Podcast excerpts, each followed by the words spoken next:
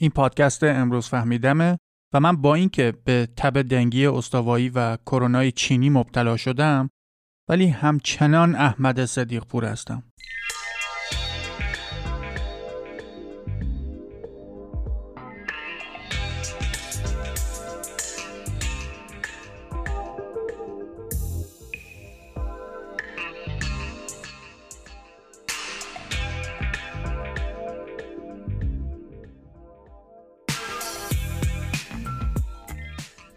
خب خوشبختانه این قسمت هم تونستم تقریبا روی یه موضوع مشخص بمونم، هرچند با تأخیر. ولی حالا در ادامه اپیزود قبل توی این اپیزود هم دوجناهی و دوگانگی موجود در جوامع انسانی رو از یه زاویه دیگه بررسی میکنیم. حالا ممکنه بپرسی این زاویه جدید چیه که 2 هفته تمام ما رو علاف کردی واسش؟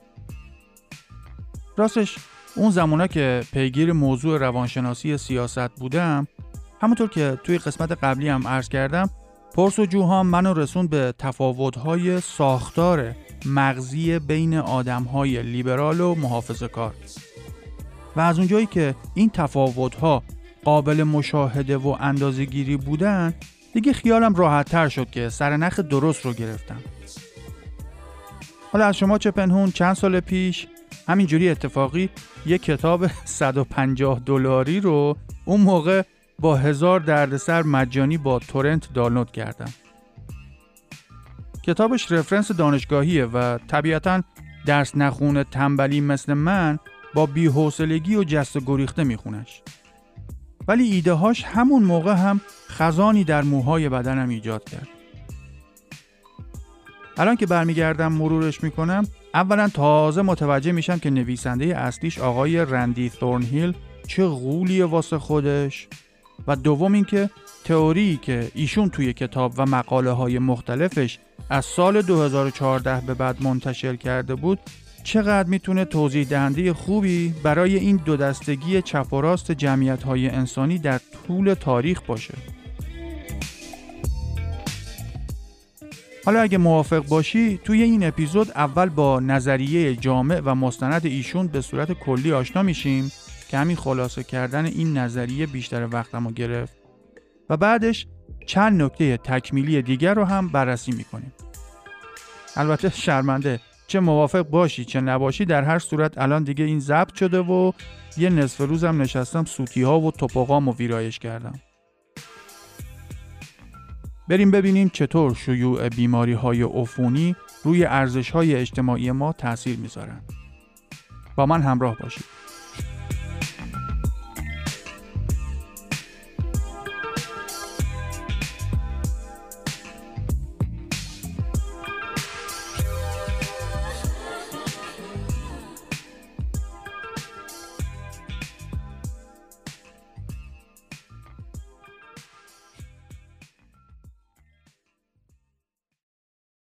خب اول باید بدونیم این آقای رندی ثورنهیل کی هست و چرا باید کارشو جدی بگیریم. عرضم حضورت که این بزرگوار در اصل یک زیستشناس تکاملی و حشره شناسه. ممکن الان تو دلت بگی ای بابا من کار و زندگی دارم، حالا کی حوصله آشنایی با روحیات پشه و مگس رو داره این وسط؟ اگه شما یه لحظه اجازه بدی عرض میکنم که ایشون پژوهش‌های متعددی رو در زمینه الگوهای مختلف جفتگیری و تولید مثل حشرات انجام داده. جالب شد نه؟ متاسفم برات. واقعاً که. خب داشتم میگفتم. ایشون مقالاتش جز معتبرترین مقالات علمی حساب میشن. و اگه تو همین گوگل اسکولار اسمشو جستجو کنی، تعداد سایتیشن یا ارجاعات به کارهای این عزیز بالای 37000 تاست. این عدد توی کارهای علمی واقعاً عدد زیادیه. یکی دیگه از مجموعه کارهاش که کتاب‌هایی هم در این مورد منتشر کرده، شامل سیر تکاملی جنسی زنان از دیدگاه زیستشناسی و رفتارشناسی و همینطور بررسی تکاملی عمل تجاوز جنسی بوده. اصل موضوع این اپیزود تئوری بعدی این بزرگواره که همراه با همکارشون آقای کوری فینچر از سال 2008 شروع کردن به تحقیق و سال 2014 کتابش رو منتشر کردن. اسم اصلی تئوری اینه: The Parasite-Stress Theory of Values and Sociality. حالا کی اینو ترجمه کنه؟ ترجمهش یه چیزی توی این مایه ها میشه. تئوری ارزش ها و اجتماعی بودن تحت تأثیر انگل ها یا همون بیماری های عفونی. آخه نیست من کلاسم بالاست و مطالب رو به زبون اصلی میخونم. به همین خاطر معمولا ترجمه توافق شده ای دم دستم نیست. نه ولی جدی گشتم فارسی چیزی در این زمینه پیدا نکردم. ولی حالا به صورت خیلی اجمالی و کلی بخوام این نظریه محکم و استخوندار علمی رو در رابطه با همون مبحث چپ و راست سیاسی اجتماعی خودمون توضیح بدم اینجوریه. ما میدونیم که حاصل همکاری دانشمندان علوم سیاسی و رفتارشناسا و روانشناسا این شده که الان دیگه حتی از روی جوابهای صادقانه‌ای که به پرسشنامه استاندارد شده ای میدی با دقت نسبتاً بالایی میشه مشخص کرد که هر کسی چقدر گرایش‌های لیبرالی داره یا چقدر ویژگی‌های محافظه‌کارانه یا همون کانسرواتیو داره. فرقی هم نمی‌کنه که داریم راجع به چه فرهنگ و کشوری حرف میزنیم. الان فکر کنم وقتش باشه که این ویژگی‌های رفتاری روانشناختی لیبرال‌ها و محافظه‌کارها رو که هی دارم از قسمت قبل میگم رو با هم مرور کنیم. اگه بخوایم یه طیفی رو با دو سر خیلی لیبرال و خیلی محافظه‌کار در نظر بگیریم، اون وقت ویژگی‌های یک سر خیلی محافظه‌کار و اون یکی سر خیلی لیبرال این طیف شامل 4 بخش اصلی هستن که لیبرال‌ها و محافظه‌کارها توی این 4 بخش اصلی کاملاً در تضاد با هم قرار میگیرن.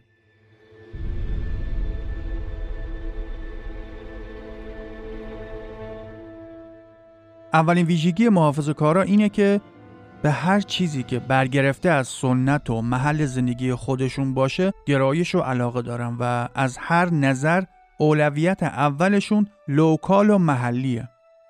پس هرچی آدم توی هر جامعه و فرهنگی محافظه‌کارتر باشه علاقه و گرایش بیشتری به سنت‌های محلی و رسم و رسومات موجودشون داره. از اون طرف یه آدم هر چی لیبرال تر باشه رسم و رسومات رو مثل قفسی واسه خودش میدونه که باید از شرش خلاص شد. هر چی یه نفر بیشتر در سمت چپ طیف قرار بگیره و لیبرال تر باشه بیشتر ترجیح میده که دنبال ارزش های جهان شمول تر بره. حالا این 4 ویژگی اصلی هر کدوم زیر مجموعه هایی دارن که فعلا فاکتور میگیریم، ولی در کل ویژگی اولی که لیبرال ها و محافظه‌کاران جهان رو از هم متمایز میکنه اینه که هر چقدر دایره علایق و گرایش ها و دغدغه های یک فرد محلی تر و سنتی تر باشه اون فرد اصطلاحاً محافظه‌کار تره و برعکس این هم واسه لیبرال ها صدق میکنه. ویژگی اصلی دوم اینه که چقدر یه نفر زینوفوبیک یا زینوفیلیک باشه. یعنی اینکه چقدر یه آدم نسبت به خارجی ها یا غریبه ها ترس یا گرایش داشته باشه. اینجا منظور از خارجی هر کسی و هر چیزی میتونه باشه. آدمای متفاوت، ایده های متفاوت و سبک های متفاوت. هرچی یه نفر محافظه‌کارتر باشه از آدم‌ها و ایده هایی که با خودش و اطرافیانش تفاوت داشته باشه بیشتر فاصله میگیره. حالا برعکس، هرچی آدم توی این طیف به سمت لیبرالی بره بیشتر جذب آدم‌ها و سبک‌های زندگی و فرهنگ‌های متفاوت میشه و واسش دیگران جذاب‌تر میشن. پس دگرهراسی یا زینوفوبیا رو بیشتر توی محافظه‌کارها میشه دید و دگرخواهی و تمایل به آدما و چیزهای متفاوت یا همون زینوفیلیا رو مشخصه لیبرال ترها میدونیم.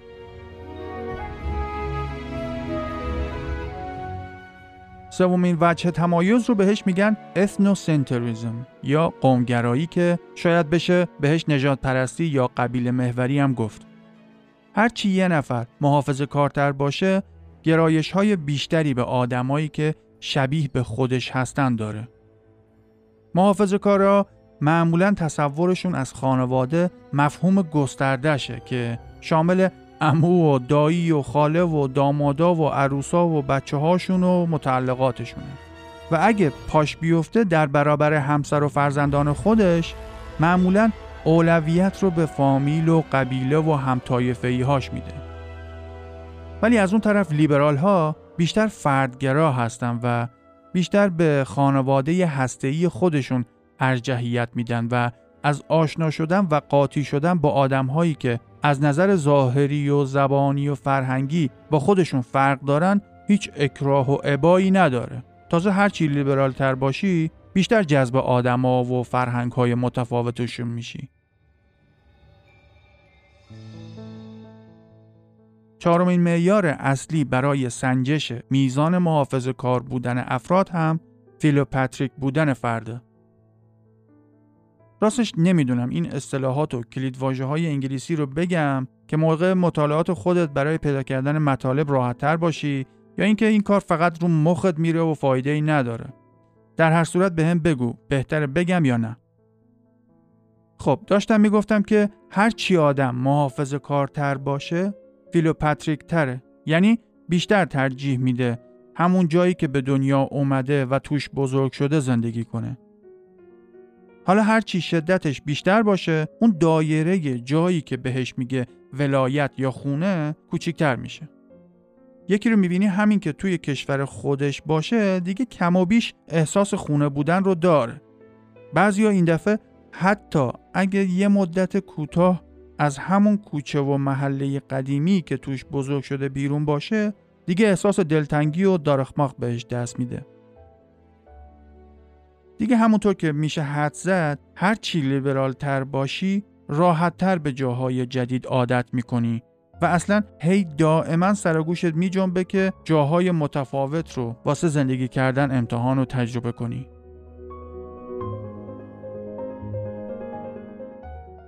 در نهایت اینو هم باید بدونیم که در کل این ارزش‌های محافظه‌کارا رو میگن کلکتیویسم یا جمع‌گرایی و جمع‌محوری و مجموع ارزش‌های لیبرال رو میگن ایندیویدوالیسم یا همون فردگرایی یا فردمحوری.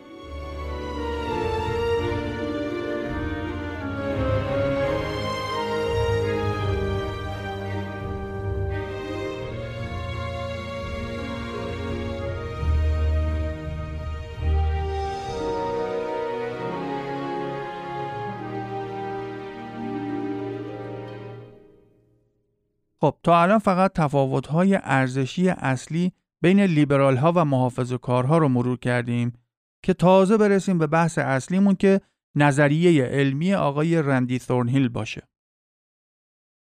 این نظریه علمی توضیح میده که ما آدما در طول تاریخ و حتی الان چطوری ارزش‌هامون رو انتخاب می‌کنیم.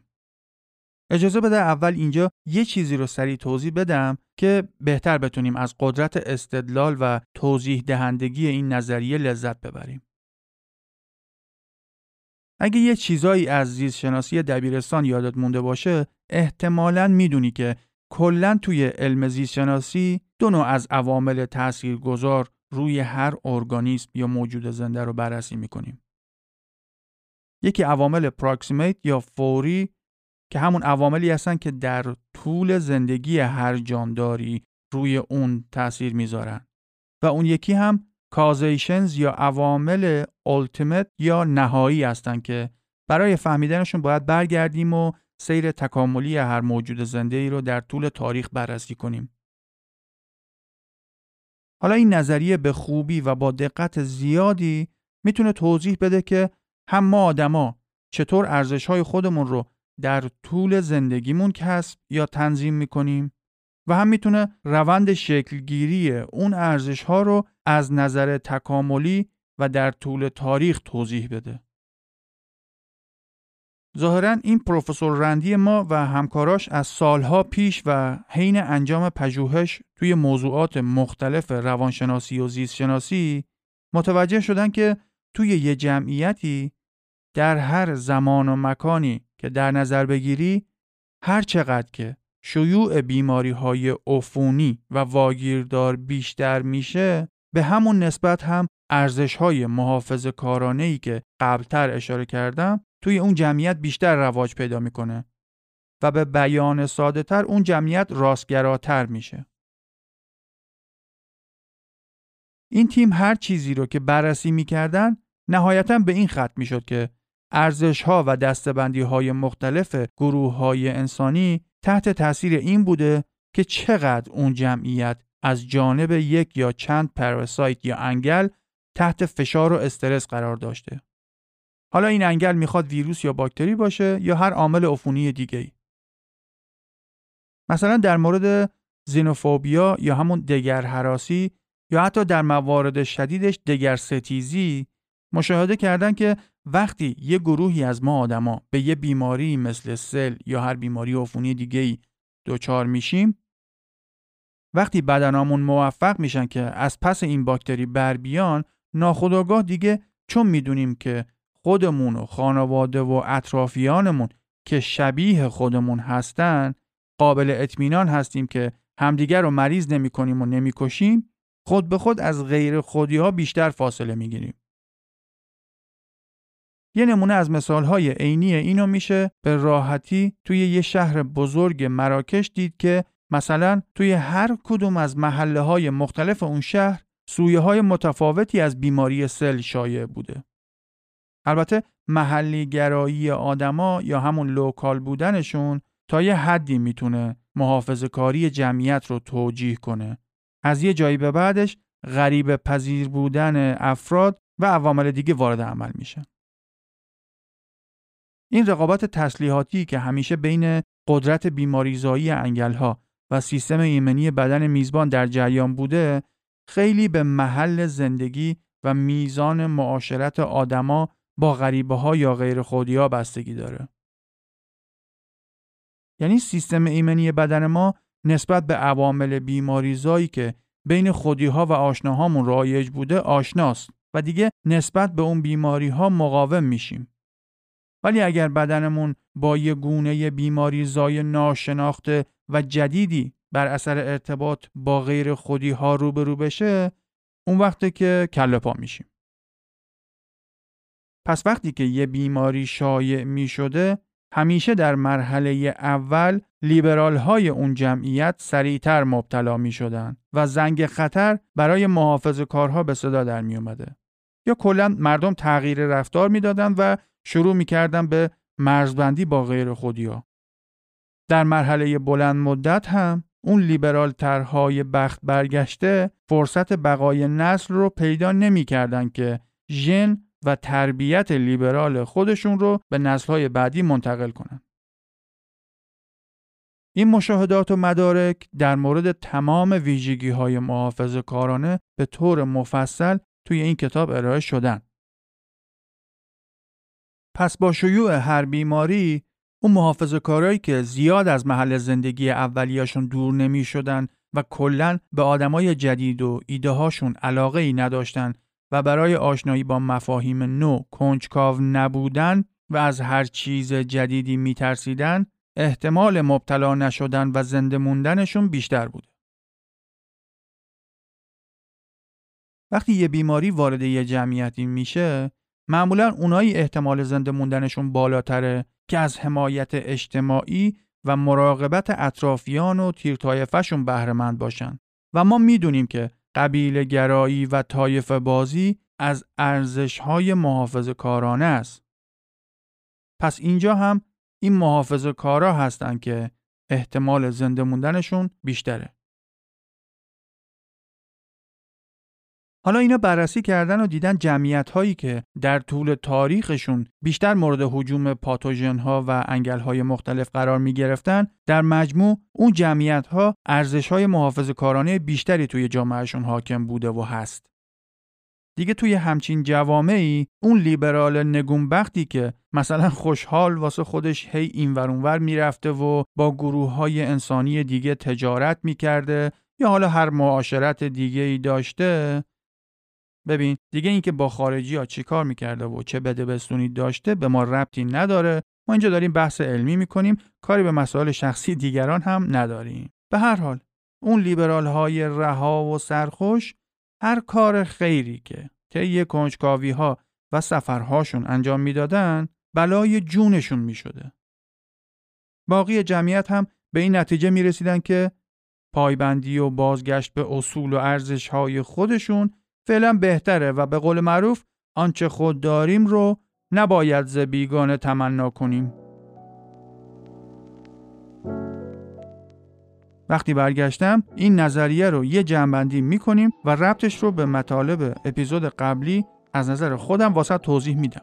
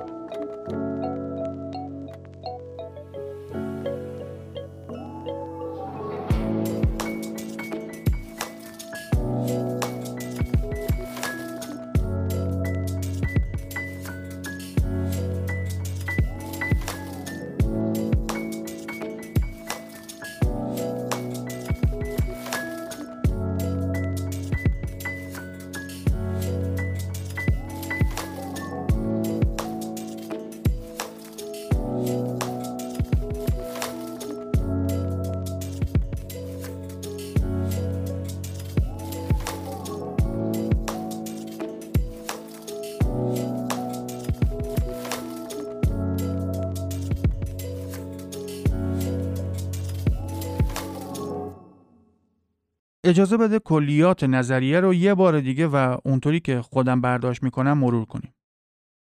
ریشه تفاوت در ارزش‌های محافظه‌کارانه و لیبرال ما آدم‌ها رو میشه اینجوری نگاه کرد که بر اساس داده‌های بسیار محکمی که وجود داره، ظاهراً مهمترین یا یکی از مهمترین عوامل مؤثر بر این که مردم یه منطقه تغییر و تحول داشته باشن و یا اصلاً تن به تغییر بدن یا نه، اینه که توی اون منطقه خاص چقدر شیوع بیماری‌های عفونی واگیردار رواج داشته و داره.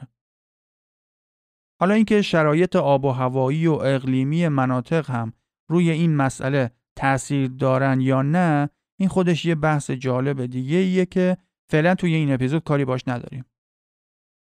ولی شواهد زیادی نشون میدن که هرچی در طول تاریخ بین مردم بیماری رواج داشته، بعدش هم در کوتاه مدت و هم با نگاه تکاملی می‌بینیم که اون مردم مورد نظر در مجموع ارزش‌های محافظه‌کارانه یا راستگرای بیشتری دارن. این ارزش‌های محافظه‌کارانه زیر مجموعه‌های زیادی دارن، ولی در کل چند تا از مهمترین این ارزش‌ها اینا بودن: گرایش و پایبندی بیشتر به سنت‌ها و آداب و رسوم محلی، نگاه محلی و منطقه‌ای به مسائل و خب طبیعتاً با این نگاه راه حل‌هایی که ارائه می‌کنن و می‌پذیرن هم لوکال و محلیه. بعدش می‌دونیم که شیوع بیماری بیشتر عموم مردم اون منطقه رو زنوفوبیک یا دگرهراس می‌کنه، یا به عبارت دیگه قاطی نشدن با غریبه‌ها و غیر خودی‌ها تبدیل به ارزش میشه. این دگرهراسی شامل نیوفوبیا یا نوهراسی هم میشه و کلاً از ایده های جدید و نو، سبک های نو و مردم جدید و خلاصه هر چیز نو و جدیدی بیشتر میترسن. دیگه وقتی آدما هراس و حتی نفرت از خارجی ها و جدید ها داشته باشن، طبیعتاً اثنوسنتریسم یا قومگرایی و قبیله محوری هم بیشتر میشه. این قومگرایی شامل ارجحیت دادن به آدماییه که بیشتر به ما شباهت داشته باشن. حالا این شباهت ها میتونه ظاهری باشه یا زبانی و فرهنگی یا کلا نسبی و فامیلی باشه. و در آخر هم تصور کن وقتی همه جاهایی که تا حالا فقط اسمشون رو شنیدی توشون طاعون شایع شده باشه و ملت دارن همینطوری در مقیاس های میلیونی میمیرن، توی یه همچین شرایطی فکر کن 1% احتمال داشته باشه که توی اون روستا یا شهرتون حتی یه نفر هوس کنه به هر دلیلی بره یه جای دیگه زندگی کنه. اینجوریه که جمعیت‌ها بیشتر و بیشتر فیلوپاتریک میشن، یعنی تمایل بیشتری دارن که تا حد امکان همون دوروبر ولایت خودشون زندگی کنن و زنده بمونن. حالا همه این ارزش‌ها و زیر مجموعه‌هاشون رو توی جمعیتی که به مراتب کمتر درگیر بیماری بوده میتونی عکسشون رو در نظر بگیری. توی همچین جمعیت‌هایی ارزش‌هایی مثل کنجکاوی و علاقه نسبت به جاهای جدید و ایده‌های نو و جدید و آشنا شدن با آدم‌های متفاوت اونقدرها دیگه واسه ملت هزینه نداره و چه بسا باعث شکوفایی و پیشرفت اون جمعیت‌ها هم بشه. ولی وقتی که ارزش‌های لیبرال و بی قید و بند بین همه جا می‌افتاد و مردم کلاً کاری به خودی و غیر خودی نداشتن و مرزبندی با دیگران تا حدود زیادی از بین میرفت، اون وقت بود که با شیوع یه بیماری اون مردم با تمام ارزش‌های لیبرال و لارج بازی‌های روشنفکرانشون تلف می‌شدن و اگر تمدن و فرهنگی هم داشتن همش رو با خودشون به گور می‌بردن. از اون طرف هم می‌دونیم که وقتی توی یه جمعیتی بر اثر محافظه‌کاری بیش از حد مردمش دروازه هاشون به روی ایده ها و افکار و مردم جدید بسته میموند، دیر یا زود همون ارزش های محافظه‌کارانه شون از درون فاسد و پوسیده میشد و باعث از هم پاشیدگی و نابودی تمدن و فرهنگشون میشد. اگه به تاریخ علاقه داشته باشی میتونی یه مروری کنی و از این زاویه به رخدادهای تاریخی و میزان شیوع بیماری های واگیردار نگاه کنی.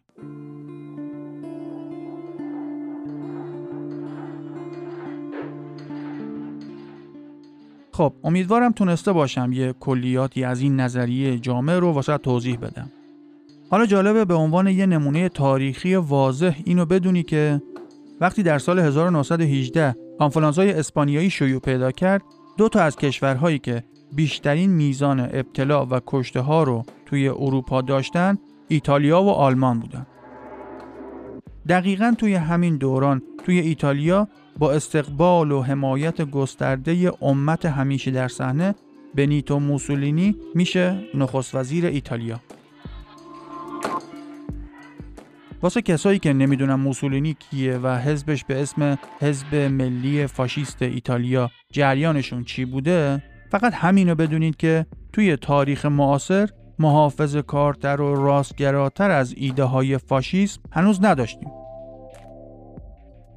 خلاصه این بشر به حدی جرموفوب بوده یا ترس از آلودگی داشته که دست دادن به هم رو بین اطرافیانش ممنوع کرده و بارها گفته که یکی از چندشترین کارهای ما آدما همین دست دادن به هم دیگه است. البته توی دیدارهای رسمی دیگه مجبور بوده، ولی توی همین دیدارهای رسمی هم عکس‌ها رو اگه دقت کنی می‌بینی بعضی وقتا با دستکش دست میده، حتی با هیتلر. اوه گفتم هیتلر، لازم شد دوباره بریم سراغ ناتسی‌ها و راست‌های افراطی آلمان. توی انتخاباتی که حزب فاشیست ناتسی با رأی اکثریت قاطع برنده انتخابات آلمان شد، دقیقاً شهرهای بیشترین تعداد رأی‌ها رو به هیتلر و حزب راستگراش دادن که توی اون شهرها تعداد مبتلایان و کشته شده های آنفولانزا توشون بیشتر بوده. آیا میدونستی که هیتلر روزی 4 بار دوش میگرفته؟ جالب اینجاست که یکی از اولین اقدامات حزب نازی بعد از پیروزی در انتخابات و در سراسر آلمان این بود که تمام کارخونه ها و انبارها و هر جایی که موش و جک و جونورای موزی توشون زیاد بوده رو با گاز زایکلان سمپاشی کردن. بعدن هم با یه ورژن دیگه ای از همون سم توی اردوگاه ها و زندان هاشون دسته دسته آدم های متفاوت رو میکشتن.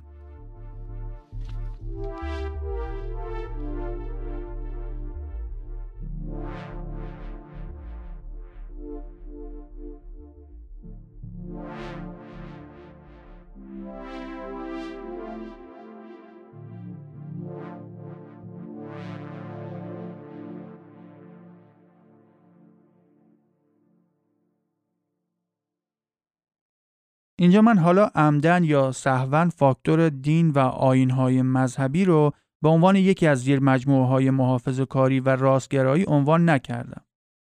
ولی اگه بخوایم بدون اینکه وارد جزئیات بشیم، یه اشاره کوتاهی داشته باشیم، میشه گفت دین و مذهب توی هر جمعیتی یکی از کاربردهاش اینه که خودی‌ها رو از غیر خودی‌ها جدا می‌کرده و البته همچنان هم همینطوریه.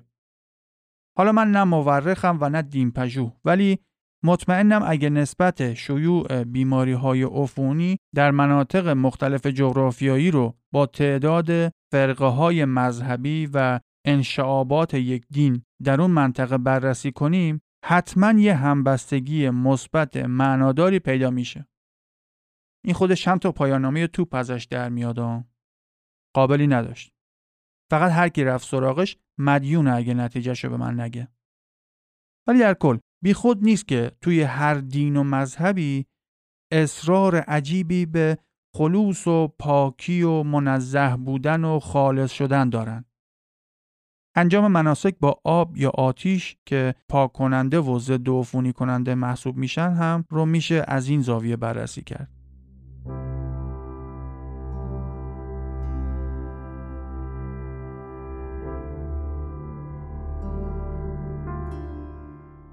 یه نکته دیگه هم که دوست دارم بهش دقت کنیم اینه که به نظر میاد که همیشه یکی از اصلی ترین مسائلی که بین محافظه‌کاران و لیبرال های هر جمعیتی مورد اختلافه، موضوع مرزبندی و حد و حدوده. حالا چه مرزهای امپراتوری های قدیم یا کشورهای امروزی. از یه طرف راست ها و محافظه‌کاران یک کشور اصرار میکنن که قوانین مهاجرتی سختگیرانه تری وضع بشه و بیشتر حواسمون به امنیت مرزهای کشور باشه و یا باید از داشته های خودمون بیشتر مواظبت کنیم. از اون طرف هم هرچی یه نفر لیبرال تر باشه دلایل بیشتری میاره که بابا دیگه مرز معنی نداره، مگه ما و اونا چه فرقی با هم داریم، حالا چه عیب داره من و رفیقام یه گوشه ای رو جدا کنیم واسه خودمون یک کشور نازنازی جدید تأسیس کنیم. باید رفت و آمد و تبادل ایده ها و کالاها و هر چیز دیگه ای رو آسان تر کنیم.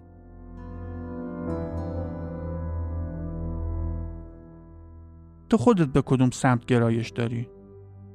طرفدار مواظبت و حراست بیشتر هستی یا کلاً لزومی نمیبینی که مرزی وجود داشته باشه؟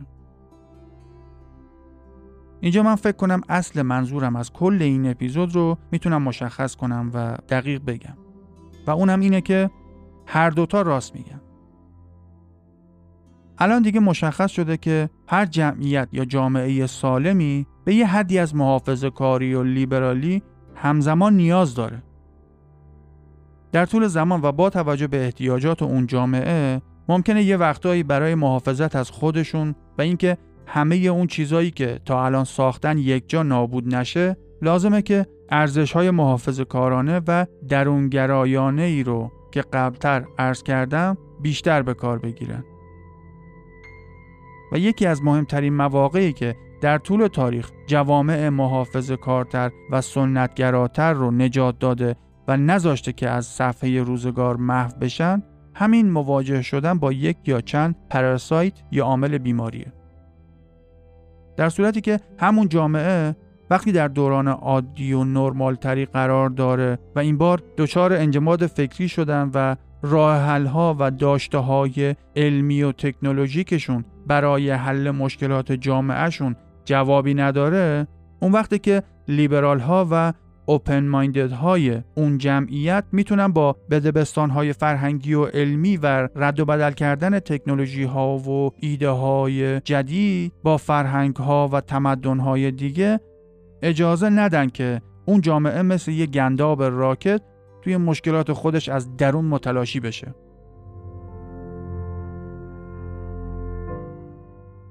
توی مسابقه که پارسال با آقای رندی ثورنهیل انجام شده بود، وقتی ازش پرسیده شد که آیا با پیشرفت علم و بیشتر شدن قدرت مقابله بشر با انواع بیماری ها میشه انتظار داشت که دیگه هیچ وقت حتی افراطی ترین راستگرایان نوع بشر هم به سمت فاشیسم نرن، ایشون در جواب گفت که واقعا فکر میکنم هر چی جلوتر میریم از راستگرایی افراطی دورتر میشیم. شما دقت کن، نمونهش همین همهگیری کرونا. هرچند میشه انتظار داشت که در کل بعد از اینکه آبا از آسیاب بیفته دنیا در مجموع چند درجه راستگراتر بشه، ولی من واقعاً بعید میدونم که با این همه پیشرفت‌های علمی در مبارزه با بیماری‌های مختلف که بعد از جنگ جهانی دوم شاهدش بودیم، دیگه فاشیسمی به شدت فاشیسم قرن 20 ما آدم‌ها رو تهدید کنه. حالا اگه کنجکاو باشی ممکنه بپرسی خب همه اینا درست. ما میدونیم که اگر ویژگی‌ها و ارزش‌های روانی جامعه به سمت راست افراطی بره و دیگه شورشو در بیاره، چه پرتگاهی در سمت راست طیف سیاسی منتظرمونه. ولی لیبرالی و چپ چی میشه؟ آیا هممون میدونیم وقتی خیال پردازی های چپ و لیبرال از کنترل خارج میشه چه بلایی سر یه جامعه و مردمش میاد؟ راستش متاسفانه بنا به دلایل مختلفی توی مدارس و دانشگاه ها و محصولات فرهنگی رسانه های جهان اونقدری که فاشیسم و در کل راستگرایی افراطی رسوا و تقبیح شده، خیلی خیلی خیلی کمتر شاهد این بودیم که از جنایت‌ها و قدرت نابود کنندگی چپ افراطی حرفی به میون بیاد. حالا چون حماقت‌های محافظه‌کارانه رو آسان‌تر میشه انگشت نما کرد، هر نوجوان کنجکاوی میتونه به راحتی انگها و برچسب‌های لازم برای تخریب تمام عیار ارزش‌های محافظه‌کارانه رو پیدا کنه و شروع کنه به مسخره کردن.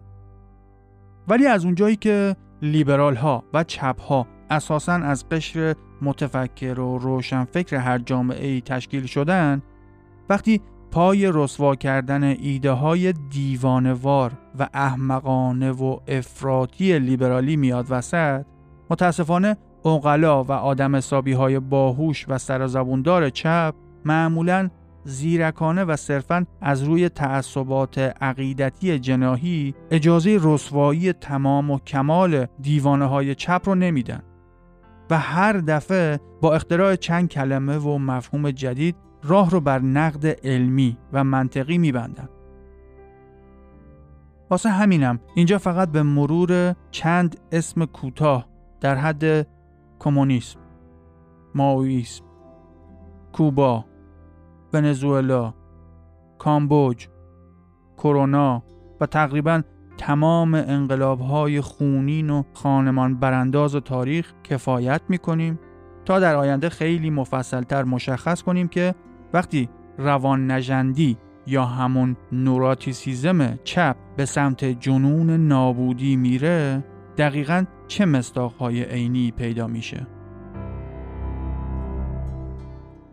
فقط اینو هم بگم که مطالعات دقیق زیادی انجام شده که نشون میدن ما آدما حتی در کوتاه مدت و در عرض چند دقیقه ارزش هامون میتونن از لیبرالی به محافظه‌کاری هم تغییر کنن.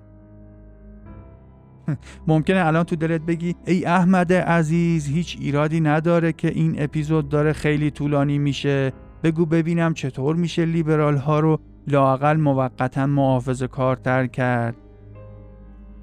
باشه، حالا که اصرار میکنید میگم.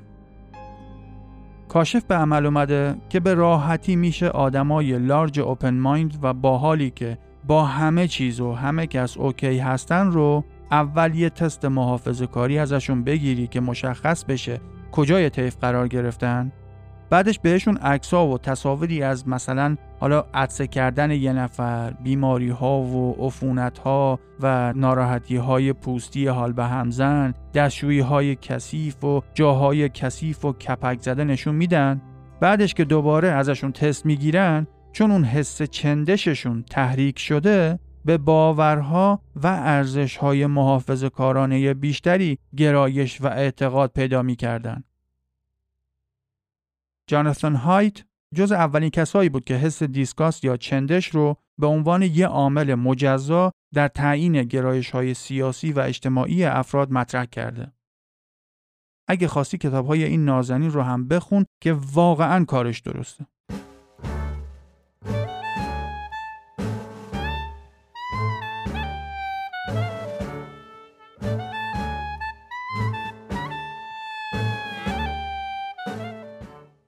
البته اخیراً الان یه سالی میشه که محققان و پروفسورها و دکتر مهندس‌های خارجی و نیمه خارجی دارن روی این موضوع کار میکنن که دنبال کننده ها و شنونده های پادکست امروز فهمیدم چه گرایش ها و ارزش های افراطی و غیر معقولی دارن. باید شرم و پشیمانی رو در چهره این دشمنان معاند میدیدین وقتی که حتی یک مورد غیر معقول هم پیدا نکردن.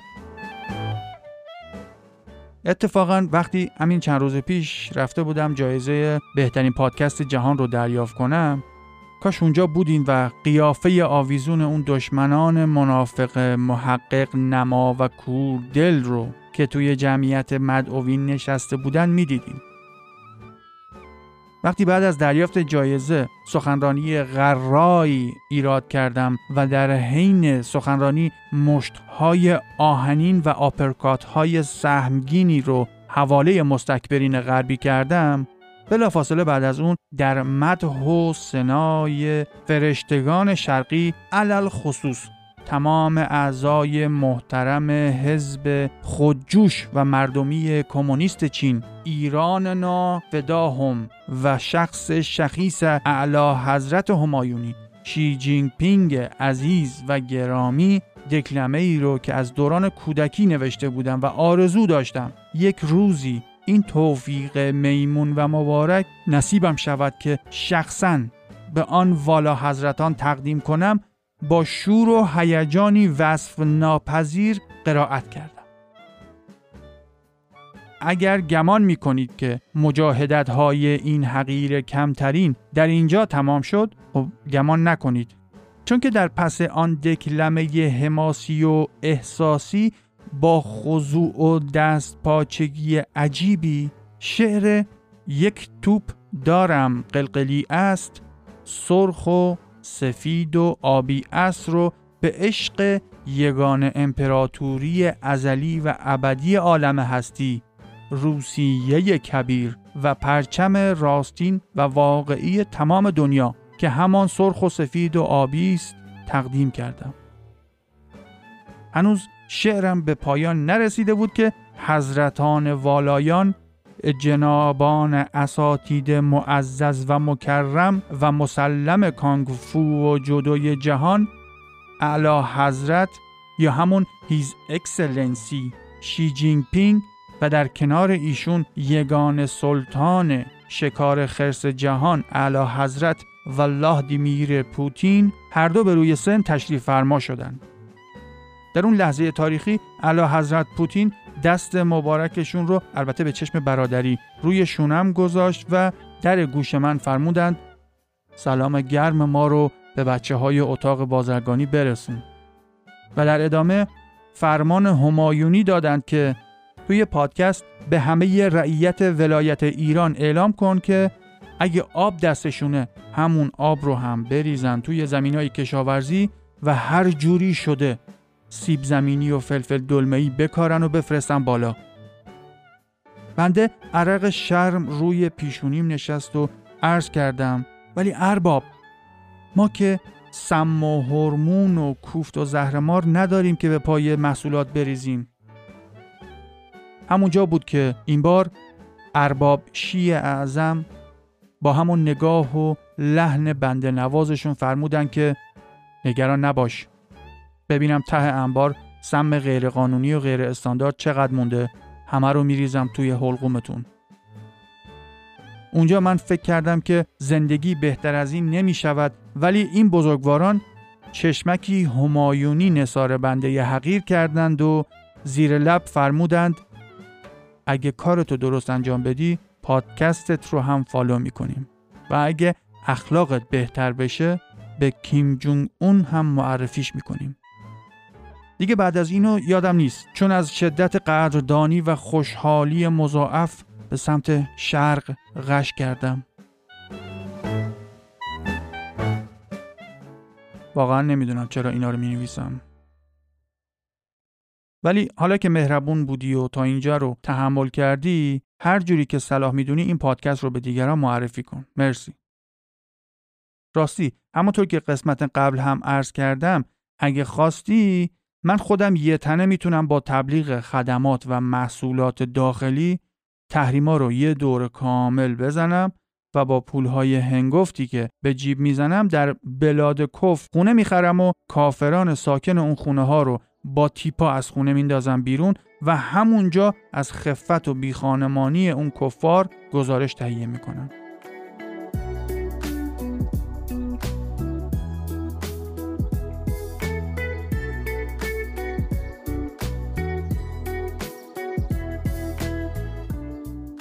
ممنون از تک تک پیام‌های قشنگتون. هی بفرستید از اینا تا شاید از شدت ذوق به سمت وطن قش کنم. دوستتون دارم. دانشجو و دیرباور بمونید.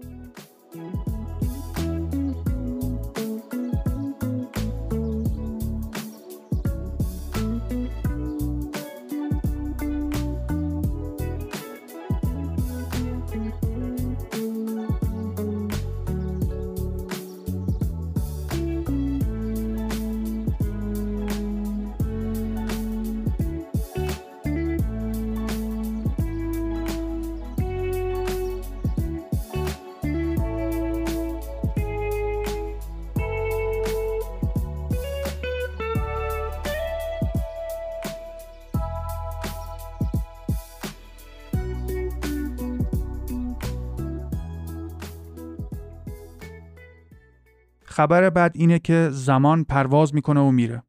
خبر خوب اینه که تو خلبانشی. مهم نیست کی گفته، هر کی گفته راست گفته. خیلی خوبی که تا آخر همراهی میکنی.